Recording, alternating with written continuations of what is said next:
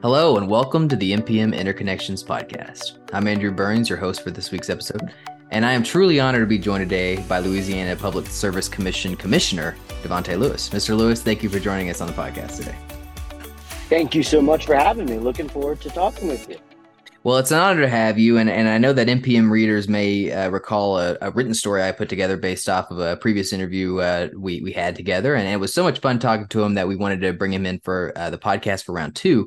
Uh, so, for background, Mr. Lewis uh, is uh, the I believe, correct me if I'm wrong, Mr. Lewis, but the most recently elected commissioner on the the state PSC. Is that right? That is right. I am. I like to say I may be the freshman member, but I'm not a rookie.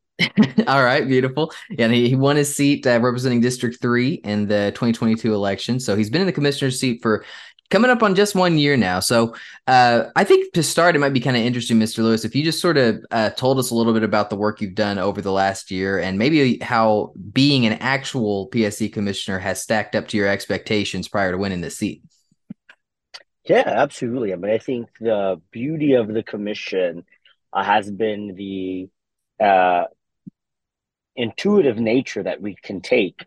I'm right. I mean, there's so many moving parts right now. I think the industry um, is at an evolution of changing.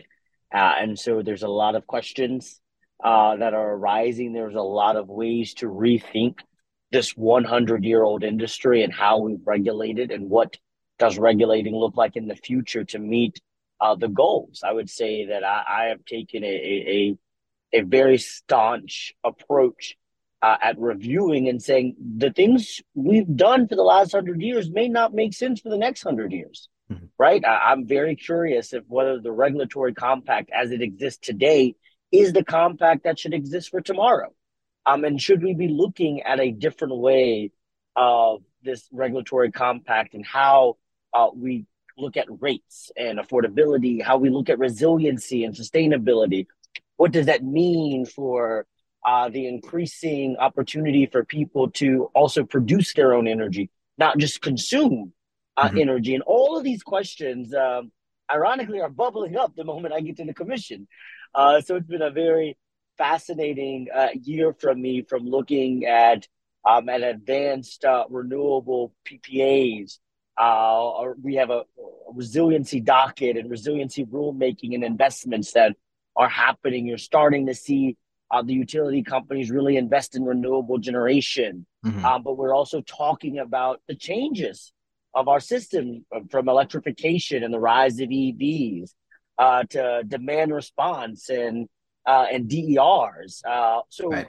Uh, I've been really kind of uh, immersed in my first year to have so many of these high top questions that'll be presented at my doorstep, but uh, really looking forward to kind of helping Louisiana be a leader in all of these.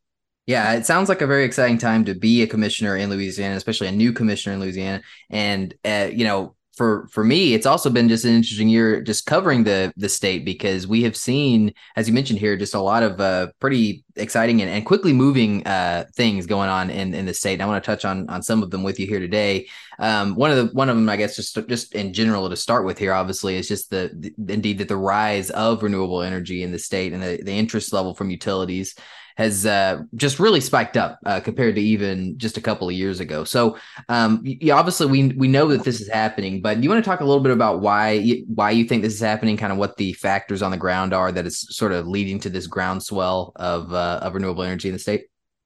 Absolutely. I mean, I think when we first think about renewable generation and energy in the state of Louisiana, only about three percent of our uh, generation portfolio is from renewable sources. Yeah.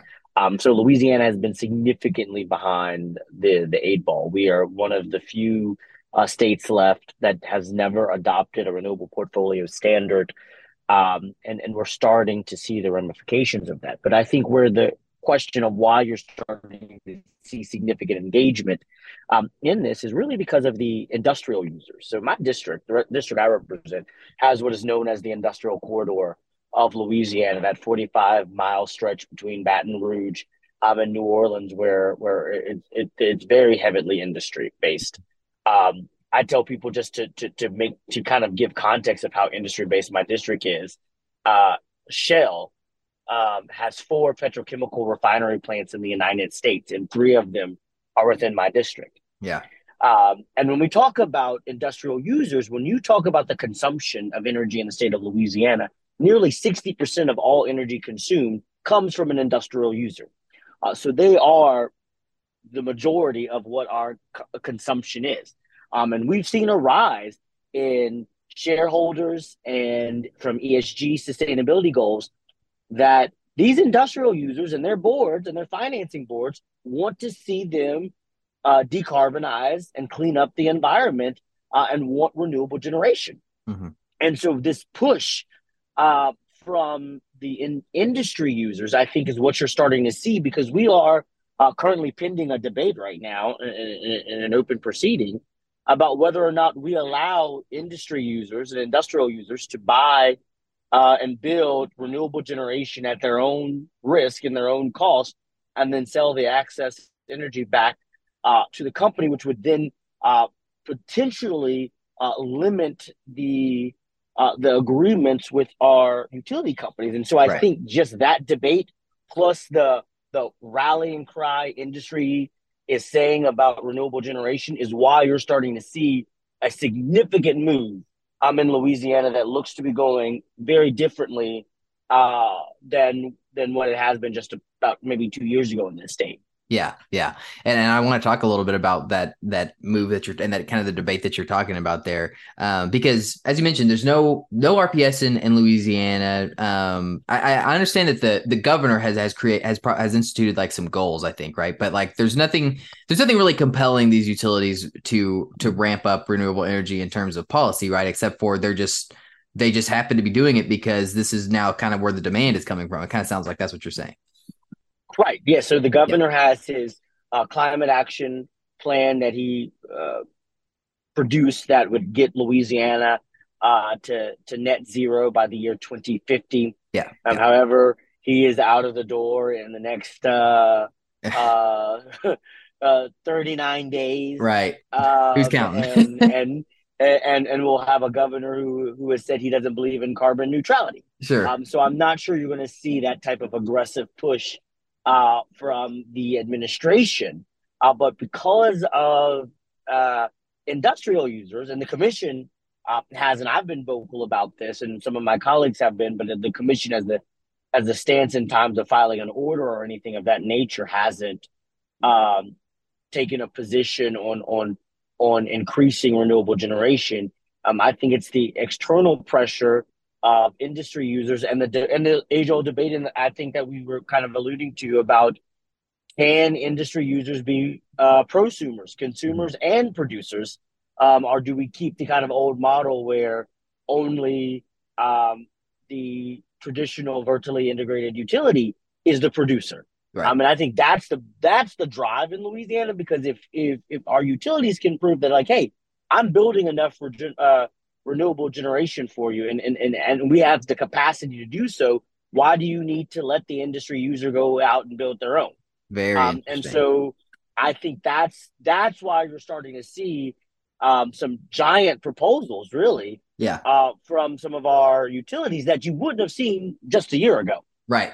Yeah. Yeah. That's that's definitely it's really interesting to get your perspective on that because um, it's very easy for us to track on the outside, you know, people who, who don't live in the state, people who are just kind of covering the, what's going on there. It's very easy for us to say, oh, wow, look at this. These utilities are really going big on renewable energy all of a sudden. And it really did feel like it was, it was, you know, a very sudden move. But, you know, it's, it's harder for us to track things like what you're talking about, where it's like, well, you know there's movement on the ground now to potentially you know strip away the uh, monopoly essentially that the utilities have on on being able to control these contracts. So I want to talk to you a little bit about that and that and that that docket. Um, so uh, you know to, to sort of illustrate here for, for listeners, uh, basically the idea, on um, my understanding, is to kind of open up the, the, energy markets to allow, as you said, industrial users to build renewable energy facilities at cost uh, outside of the purview of utilities, and then you'd be they'd be able to provide excess energy back to the grid. Um, so that would obviously be a major policy change uh, for the state's energy market. Do you want to talk about kind of the origination of this concept and obviously the challenges that it would take to get such a, a radical policy change implemented? Absolutely. So uh, a little bit before my tenure, uh, maybe about a year or two before I got to the commission, uh, my colleague Commissioner Greene um, opened a docket that we are called that's called CCO uh, customer centric options. Okay. Uh, and, it, and it basically asked a question where, uh, uh, where are we at and where are we going? Um, and so this docket includes significant amount of things that may be con- uh, counted as a as a customer centric option more than a utility centric option. So we are in this docket looking at our EV uh, ch- charging rates. We are looking at um, some type of modernization around filings. Uh, we have our green tariff uh, uh, proposals in there.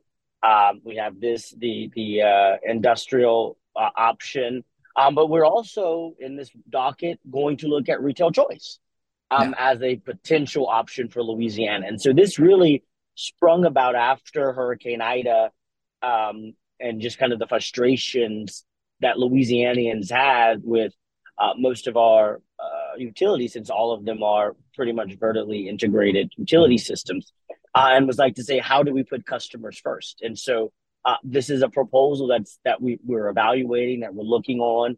Um, and I think you can see that because it is a conversation, it has changed some of the dynamics on the ground with with people being more aggressive around uh, uh, around renewable generation. But I mean, there's also brought some questions. I mean, we had a very hotly debate um, uh, with one of our IOUs because we felt they didn't do uh, the best job. They didn't go out for a PPA, for example, and mm-hmm. and and so we're just saying, hey, we're you just can't come before the commission and say uh give me let me do renewable generation especially if it's not the cheapest way to produce uh, solar or battery storage or or whatever type of renewable generation it may be. So we, so we are doing a little bit more of our homework. So it's not going to just be as easy to say i want to everyone's asking for renewable generation let me do it. It's going to be are you doing it at the most cost effective way uh, that really centers the customer uh, and not just uh, putting everything back into rate base.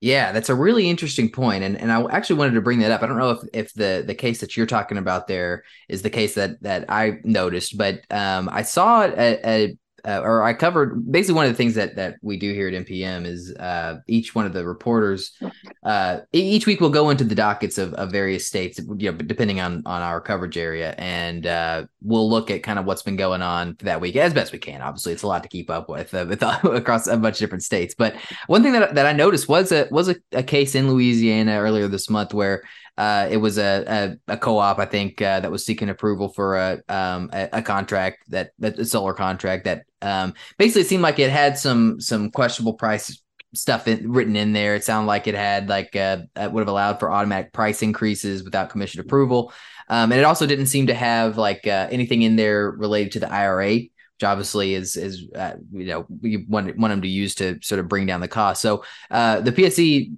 ultimately rejected that application, though you know you kind of left the door open for for refiling that would include the quantification of those price increases, and then of course uh, you know an, an, an assessment of of the IRA. So I just I bring all this up just because I want to talk about or, and ask you about like why can you talk about why maintaining a focus on on affordability is still important, um, even though you're you're obviously pushing the state toward the higher adoption of renewables, and you know you're trying to get trying to open doors for developers to to be able to come into the state and, and make their projects. Absolutely. I mean, for me, and I speak for myself on the commission, I, I, I represent uh, one of the most disadvantaged areas of not only my state but in the country. Um, so I have what we know as Cancer Alley, the the the infamous uh, place in America where if you're black or brown, you're 21 times more likely to be exposed to air pollution, where we have some the highest cancer rates um, in the country, but it's also disadvantaged from uh, lack of opportunities um, and economic despair. And so for me, as a very much pro uh, clean energy uh, regulator, uh, I have to do what I call a just transition. I am just not interested in transitioning uh, from one uh, resource to another resource, but I need to ensure that when I make that transition, it is just and it is fair and it does not harm the very same people I'm trying to help. Uh, and so for me, I cannot, in good faith, uh, try to tell Cancer Alley that I'm cleaning up their environment uh, and cleaning up their air by not by now using renewable generation but at the same time making their bills even more unaffordable to them that they are right now. Yeah. Uh, and so we it's a it's a it's a dual purpose in my eyes that we have to have this balance, right? That's the same thing with electrification. I, I the if I try to force everything to electrify so fast, the people who reap the benefits of electrification are the very people who could already afford um, the current system. But the people who suffer uh, from some of these policies that are are noble, uh, uh like net metering, um, or or some type of uh, time of usage, mm-hmm. uh, is are those who simply uh, may not be able to afford to do all of it. Uh, and so that is why I take this double prong approach. It's not just simply, is this new and better? Is it new, better, and right now affordable uh, for the constituents? And so uh, for this case, you just met with the co op. They are refiling. I believe they've already refiled. Yeah. Um, and I think we will, uh, at the commission, uh, review that and, and, and it should come back together. But, but we, we, we were strong on that. I mean, yeah. we uh, put some some serious conditions on one of the IOUs. I was talking about the eight, uh, SWEPCO AEP's affiliate in here in Louisiana's um, application when they were building some renewable generation, and they uh, hadn't really gone out for any PPAs and right. and and didn't do any price comparisons. And for me, it's like, no, you can't just tell me, hey, I want to build uh, renewable generation, and, and and I'm not sold or sure that you're building it at the most uh, uh efficient cost provision. Yeah. Um, and so these are these are these are where like I think you get a little bit more nuanced, and I think sometimes the debate, um, especially from those on the outside who are not looking at the commissions and the commissioners who aren't talking, looks like either a we're just anti-renewable or or pro-renewable. Mm-hmm. Um, and for me, uh, I'm very much pro-renewable, but if you see me voting no, it may be because right now it's not it's not sustainable. Yeah, it's really interesting, uh, you know, to to watch that kind of balancing act because you know I also obviously cover many other states, and particularly in in the MISO region, and um, I don't see necessarily the same level of thoughtfulness. I think with some of these other commissions, like uh, at least just from from from you know obviously from the outside looking in, but there'll be I'll see cases where there will be um you know, like a lot of complaints uh, direct from the staff or, or you know, kind of risen throughout the the proceeding um, from interveners or what have you. And then like it, it just seems like toward the at the end you, you typically still get the the stamp of approval. And so seeing like these these specific cases where you're like, well, hang on, you know, you're actually sending it back and saying like, let's take a look at this again and, and you know, make it make it more affordable or, or you know, actually go out and, and do that RFP, you know, or you, right. know, get get some contracts like that. That is, uh, it's really interesting to to see you that see you guys kind of grapple with that, and uh, you know, it's uh, especially given Louisiana's position, as you mentioned, you are. Uh, you know, a little bit behind the curve in terms of overall adoption of renewables, but you're trying to make sure that you know you bring those renewables on in a you know a uh, a, good way. I mean i think this is the beauty of the curse of being elected commissioners.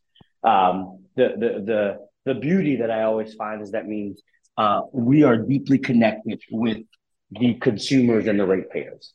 Um, as i remind some of my colleagues across the country like my job as a regulator is not just in louisiana to review a filing but i got to go to a, a high school football game on Friday night.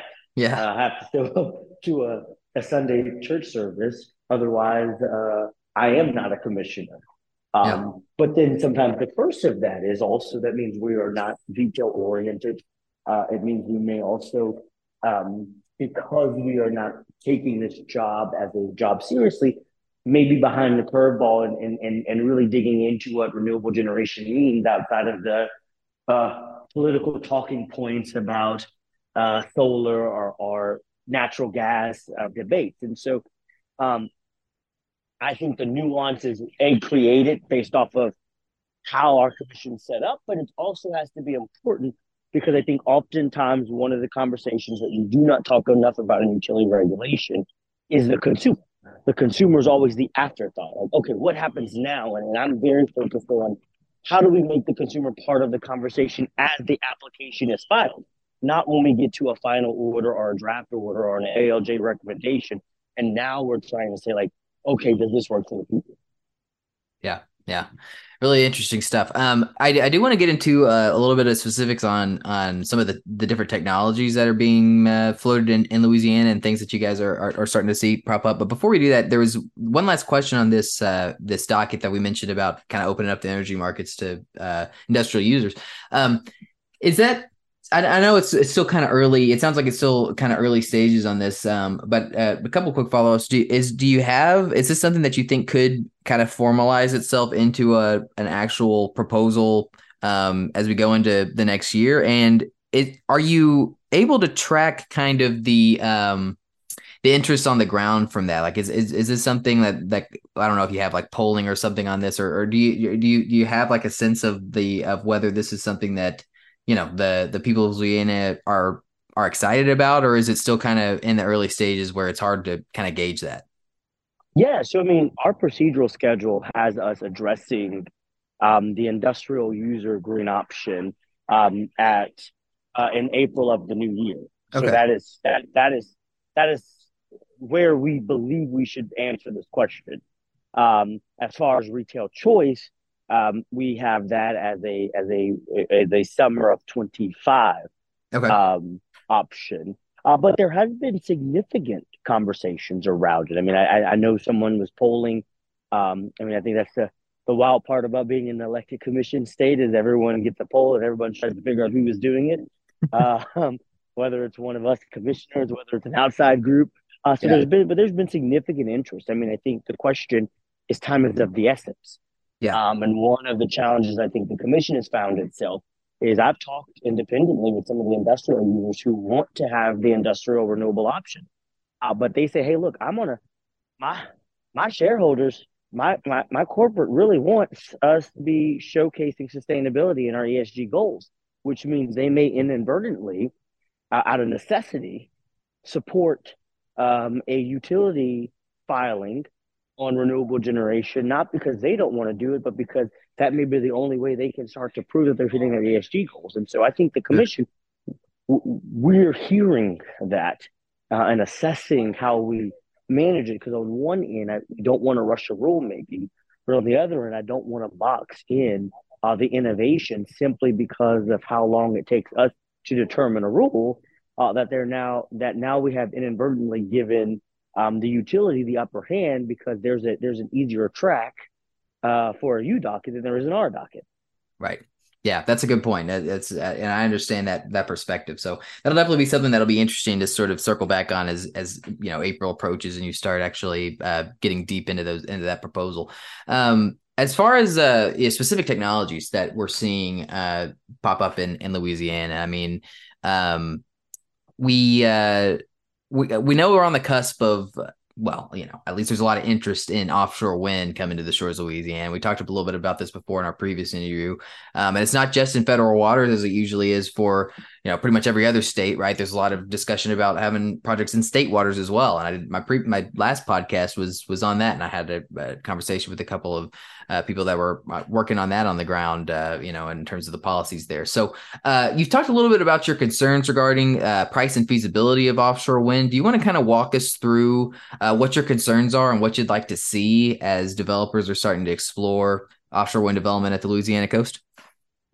Yeah, I mean, I think for us, offshore wind is a is a is a is a interesting, fascinating option that can happen here in Louisiana, but uh, I, I, believe it's still a little bit of ways out, and we have to do it in, in, a very smart way. I mean, some of the first major concerns that a lot of us have um, is about uh, hurricanes. Our our right. offshore waters is not uh, stable, right? This is this is we're not we're not talking about a, along uh, uh, along Jersey, New Jersey and and, and and Rhode Island where the, yeah. the waters are calmer. I mean, we're talking we're in a place where it it is luck that we had no hurricane enter the Gulf, not that it is an anomaly that a hurricane entered the Gulf. Right. Um, and so that is that that one is a, a, deep concern that I think we have to truly answer. But some of the other concerns are about interconnection, um, right, and transmission. That's going to be a big issue here uh, in Louisiana. There's there's not uh, many places, which is means we're going to have to talk about some serious uh, transmission buildup. Yeah. Who bears that cost? Um, and will that be costly, right? I mean, I think that's the challenge with some of these new technologies, and not to completely go off topic on an offshore wind, but it's, it's kind of the same question with hydrogen. Like yeah. blending hydrogen sounds amazing right now, but it also doubles the cost by almost 50%. And so it is hard for regulators who are thinking about affordability of, of consumers to say, yes, this technology is there, um, and it is. And so I, I have some serious concerns about what it's going to cost. What is that? What will that ultimate cost be that is of, of the production with transmission that will then be passed on to a consumer and whether that makes sense to invest in this moment right now. Not that it doesn't make sense to invest at all. Yeah. But I, I think those are some of the serious questions um, that I have. One from the sustainability of the of the mill itself, um, in terms of the climate conditions here in Louisiana, but secondly, the cost of production and transmission, um, which I think are the two uh, uh, big issues that's going to face Louisiana, and which is why um, I think we are having serious conversations about this. Um, and and also, I mean, I, am concerned. I mean, you're seeing some of the development pause. I mean, I, I, we can look what happened in New Jersey. Yeah. Um, recently. Um, and so that gives me some pause that I I find them to be in a better situation than Louisiana, and if they are not being able to do it uh, in the in the north in the northeast, it gives me it gives me some pause about what we can do here in the south. Yeah, yeah, I think that's a really interesting point. I think even, really even since the last time that we we spoke a couple months ago, they, some of those projects up, up north have kind of taken a, a turn for the worse. It sounds like uh, so. Um, it is going to be something that obviously we're going to be keeping our eyes on, as I'm sure you will, as uh, you know, so if we get kind of some more concrete proposals in in Louisiana. Um, you've also been uh, kind of outspoken, not as just with me, but also in in, in other uh, stories, kind of regarding. Uh, there's a lot of interest from these industrial users, particularly that are in Louisiana, oil and gas companies investing in carbon capture. Um, I think you might have some similar concerns about costs there, but tell me a little bit about, uh, you know, sort of what you, how you're viewing this technology and kind of what your your concerns are as as uh, these these companies are really interested in throwing some money behind this uh, this new technology. Absolutely. I mean, I think this is this is the the beauty and the curse of an influx of federal investment yeah. um, into energy and new. the, the, Biden administration um, in the IRA uh, made it very clear uh, that carbon reduction uh, was a priority, and they significantly uh, made carbon capture the option.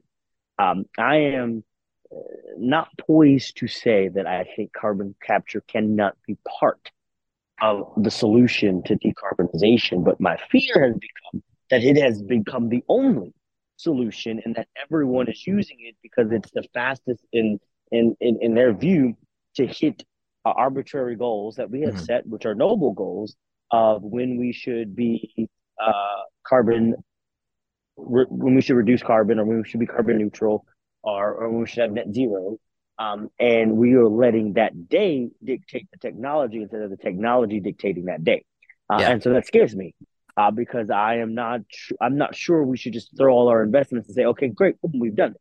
Uh, part of the other thing that I have, especially, is about the the capacity needed to run these facilities. Majority of the proposals in Louisiana are new build-ups, hmm. um, and so for me, it's it's really hard for for me to hear someone say, okay, hey, uh, I'm building a facility in Louisiana uh, to to reduce CO2 emissions but to do that, I'm going to need to increase uh, generation capacity buildup to run the facility.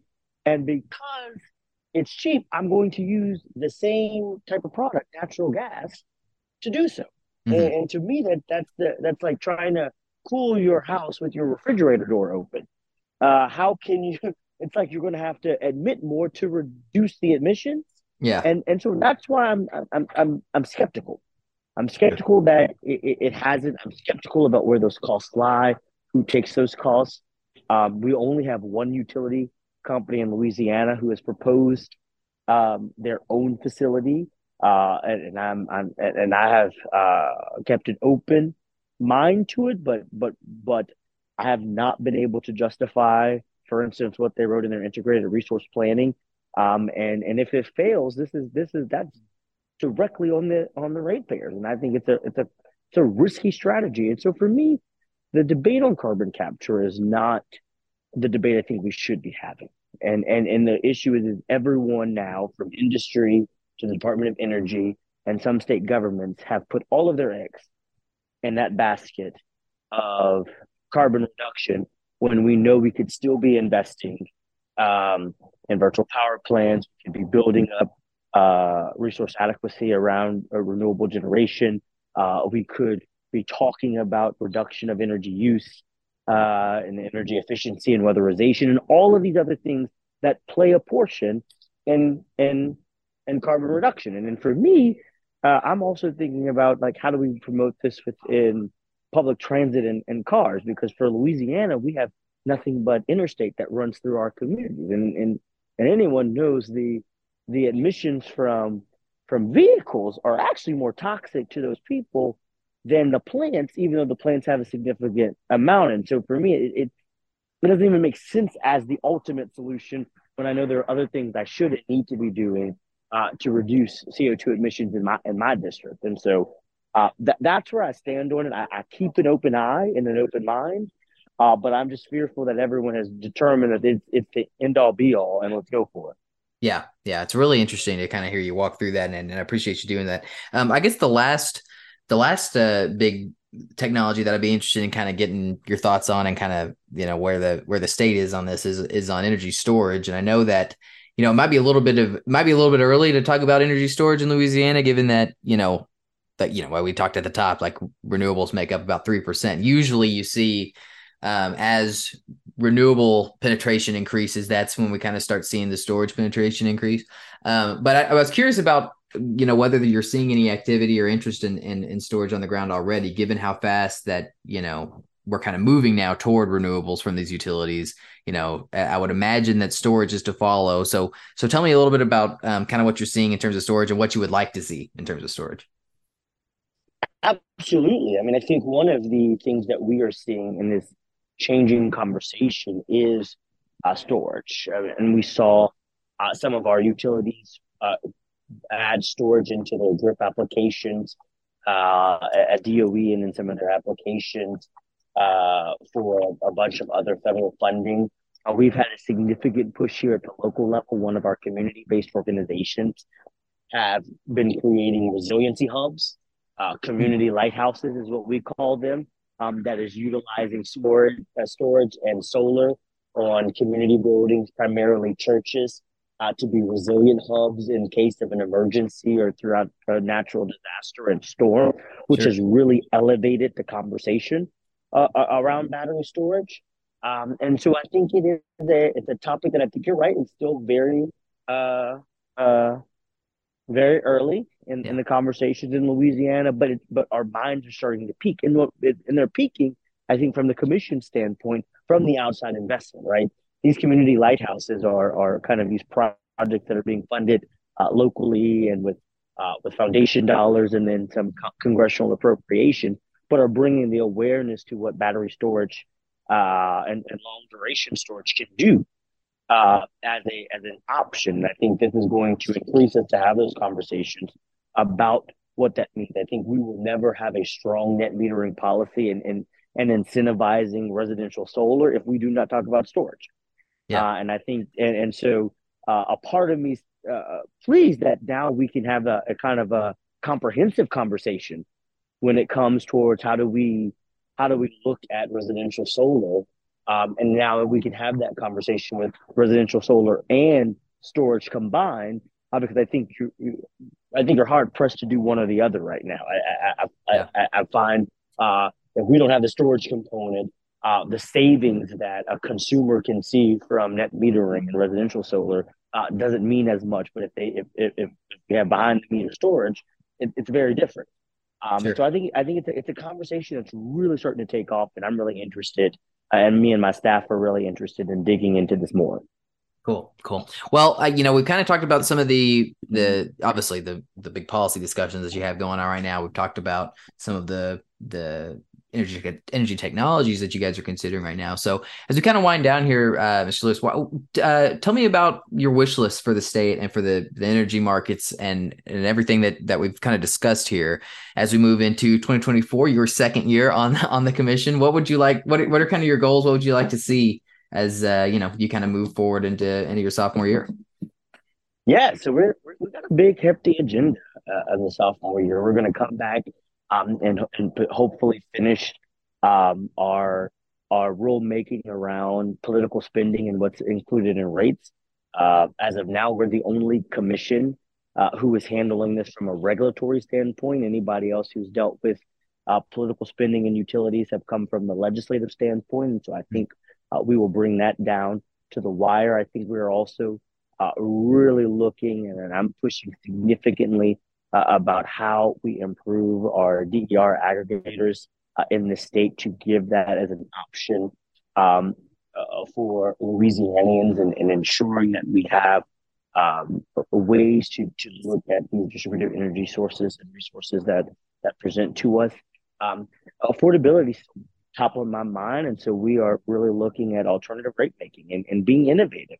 Whether or not we should have uh, rates that are CPI indexed instead of just usage based, uh, whether or not we should put in rate rate making performance initiatives for lowering disconnection. Um, and, and really kind of challenging the model of what does it mean uh, for cost of services. And it, should that be the model that we determine rates? I'm not sold on that at this point. Yeah. Uh, everything I've read, I, I, I think cost of services is doesn't make sense as the as the metric uh, or the formula, I should say, to talk about rate making. And so I think we're going to get into a significant conversations this year around performance rate making uh, and, and, incentivizing ways around affordability and rate making. Uh, but I think lastly, where Louisiana, uh, and you're going to see us do significant work, is on uh, grid maintenance and reliability. Um, we we I, I can't stress enough that I cannot talk about resiliency until I talk about reliability. Uh, and and I know some people make them one and the same. I don't see them as one and the same. Um, your your grid your if your grid is resilient it is in fact more reliable but just because your grid is reliable doesn't mean it is in fact resilient uh, yeah. uh, and i think it's time for us to really engage what that looks like in this state um, where we know because of climate change because of the now increasing warmness of the gulf of mexico uh, that we are we're talking about any storm that's going to hit louisiana maybe a category four and above. Yeah. From now like will we unless it comes from a different side of the country, which is hard pressed, uh, or unless it comes kind of over Texas into Louisiana, uh, yeah. we're, we're, dealing with some strong storms, which means we need to really look at what does that mean to have a rulemaking to ensure that uh, utilities are looking at how resilient their system is, um, and, and and having a standard for that uh, in their own expenses. Right. Yeah. Well, you're right. I mean, it's the world we live in, and um, it's it's going to be uh, you know, kind of interesting to, to see kind of grapple with that. And obviously, I, I, imagine that's top of mind for for the people of Louisiana as it is here in Texas. Um, but uh, yeah, it's it's uh, obviously a lot of things on your plate, a lot of uh, exciting things that we discussed today, and a, and a lot of things that you know will be primed to discuss probably next year. So, uh, uh Commissioner Lewis, thanks again for for joining us, and it's been a great discussion. Absolutely, anytime. I'm looking forward to the next year. All right, thanks.